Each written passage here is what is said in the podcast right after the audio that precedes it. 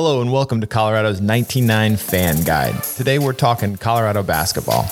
If you're a diehard, you already live and die with each game and probably know much of the legacy. But for fans of hardwood history who may not know about the Frosty Cox era or where Mr. Big Shot got his start, this is what you need to know the design. Let's talk about uh, Colorado a little bit. So tell me about the, the I want to get into the design specifically because that's where I like to start out sometimes. It's just like, where did you find this? How did you settle on the the two years? Because Colorado, I went through uh, kind of the history of Colorado basketball, and there's a it's long, 111 years of Colorado basketball. Not don't think of them, and they've had some successful runs. They, uh, they had a, their history. a really long drought Yep. there, which was like coincided with our existence. Mm-hmm. You know, Like 30 years. Like, yeah, like us being alive, um, which is interesting. They're really good this year, though. I don't know if you've seen them play or I not, did, but they Yeah, are pretty yeah, good. I've got that in. Uh, got that they in. they actually wore the um they wore the 69 throwback. So the 69 team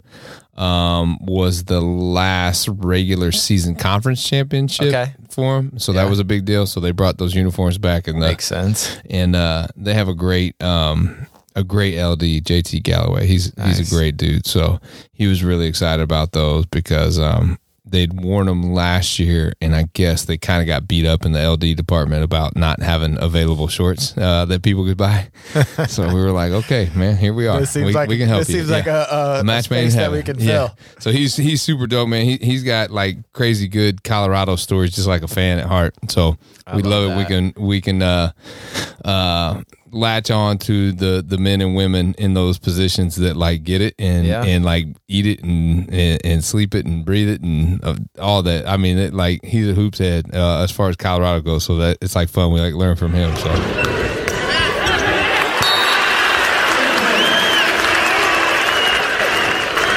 team. A program first known as the Silver and Gold won its first game back on January 10th, 1902, defeating State Prep School 34 to 10. That's 111 years of basketball tradition.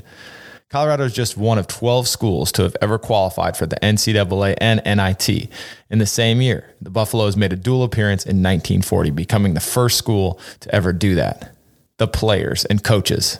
A total of 18 coaches have guided the Buffs to victory, but none more so than past leaders Forrest B. Frosty Cox, H.B. Lee, Russell Sox Walseth, Ricardo Patton, and Tad Boyle.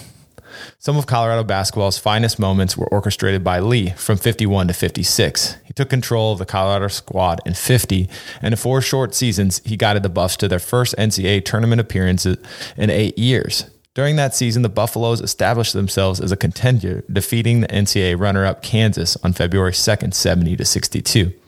After Cox left Colorado, Horace Beebe Lee took over as the Buffs head coach. He led the school to two NCAA tournament bids, including a third place finish in 55. However, the star of this era was Burdette Birdie Haldorson, also known as the Big Bird. He was arguably the best player in Colorado men's basketball history, an All American whose numbers retired at Colorado. He was named All Big Seven Conference twice, member of the Basketball Hall of Fame, Colorado Sports Hall of Fame, University of Colorado Athletic Hall of Fame, Pac 12 Basketball Hall of Honor. He also won two gold medals and was on a team with the legendary Jerry West. From 57 to 76, basketball was under the direction of Walseth. His 261 wins were the most by any coach in school basketball history until Boyle recently passed him. Walseth led the Buffs to back-to-back Big Eight conference titles in 61 and 62. Both teams reached the NCAA second round before being defeated by Cincinnati. Today, Colorado plays on Sox Walseth floor in the Coors Event Center, a tribute to Walseth's success as a Buff in any program that's around for 111 years, there are going to be lulls. The hope is that during this time, there are individual talents that provide bright spots. For the Buffs, that was certainly the case. From 77 to 1995, the Buffs would only have four winning seasons and only once even get to 500 in Big Eight play.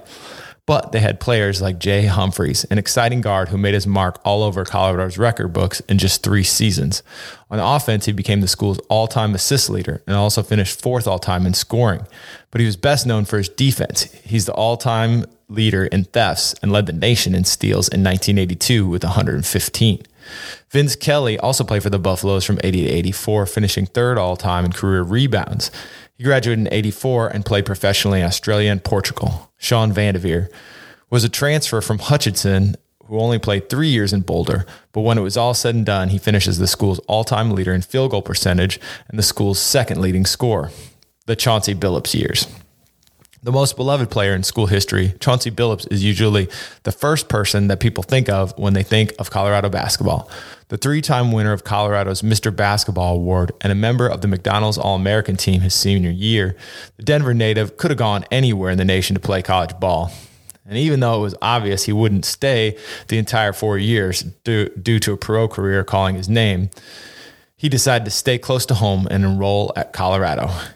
In only his fourth game as a freshman, Billups posted the first triple double in Colorado history his 24 point, 11 assist, 11 rebound game against George Mason. Other names you need to know Alec Burks was at Colorado from 2009 to 11, now plays for the New York Knicks. Spencer Dinwiddie plays for the Brooklyn Nets.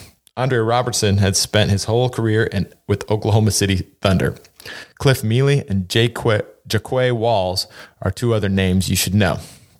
The wins, their one shining moments. 1954 55, they performed a feat not familiar in present day basketball, sweeping the Jayhawks. Colorado also made its only trip to the Final Four, falling to San Francisco, the one with Bill Russell and K.C. Jones in the semifinals, but redeemed themselves in the third place game, defeating Iowa. In Billups' second year, he was able to get the team going. This team would make the Buffs' first NCAA tournament appearance in 28 years and upset Indiana in the first round before losing to North Carolina in the second round. During the 11 12 and 12 13 seasons, Colorado basketball saw back to back NCAA tournament berths for the first time in 50 years. During the first year as an 11 seed, they advanced to the round of 32 for the first time in 15 years, beating number six seed UNLV. The run was ended by Baylor in the round of 32, but in just two seasons, Boyle became the most successful postseason coach in the history of Colorado basketball. The future seems bright, the Tad Boyle era. Dust off those dancing shoes, Buffs fans. Who's your Taddy? He's already had four straight postseason appearances, a school first three consecutive NCAA tournament bursts, four straight 20 plus winning seasons, a Pac 12 conference tournament championship, and much more. The coaching staff has also helped the Buffs reach unprecedented heights in the win column. This is what I love about him. He said, This is my dream job. There's no doubt. I remember talking with former Texas A&M head coach Mark Turgeon once, and he asked me where I wanted to be in 10 years. And I said, the head coach at the University of Colorado. This is a destination job. I'm humbled and honored. This year's ter- team currently stands at 11 3, and there's surely more success headed their way. Fans of Colorado and this year's team, I'm sure you're hoping that the, the legacy continues. Get yourself outfitted in the proper attire. Head on over to 199.com and check out those buff shorts and Michigan shirts.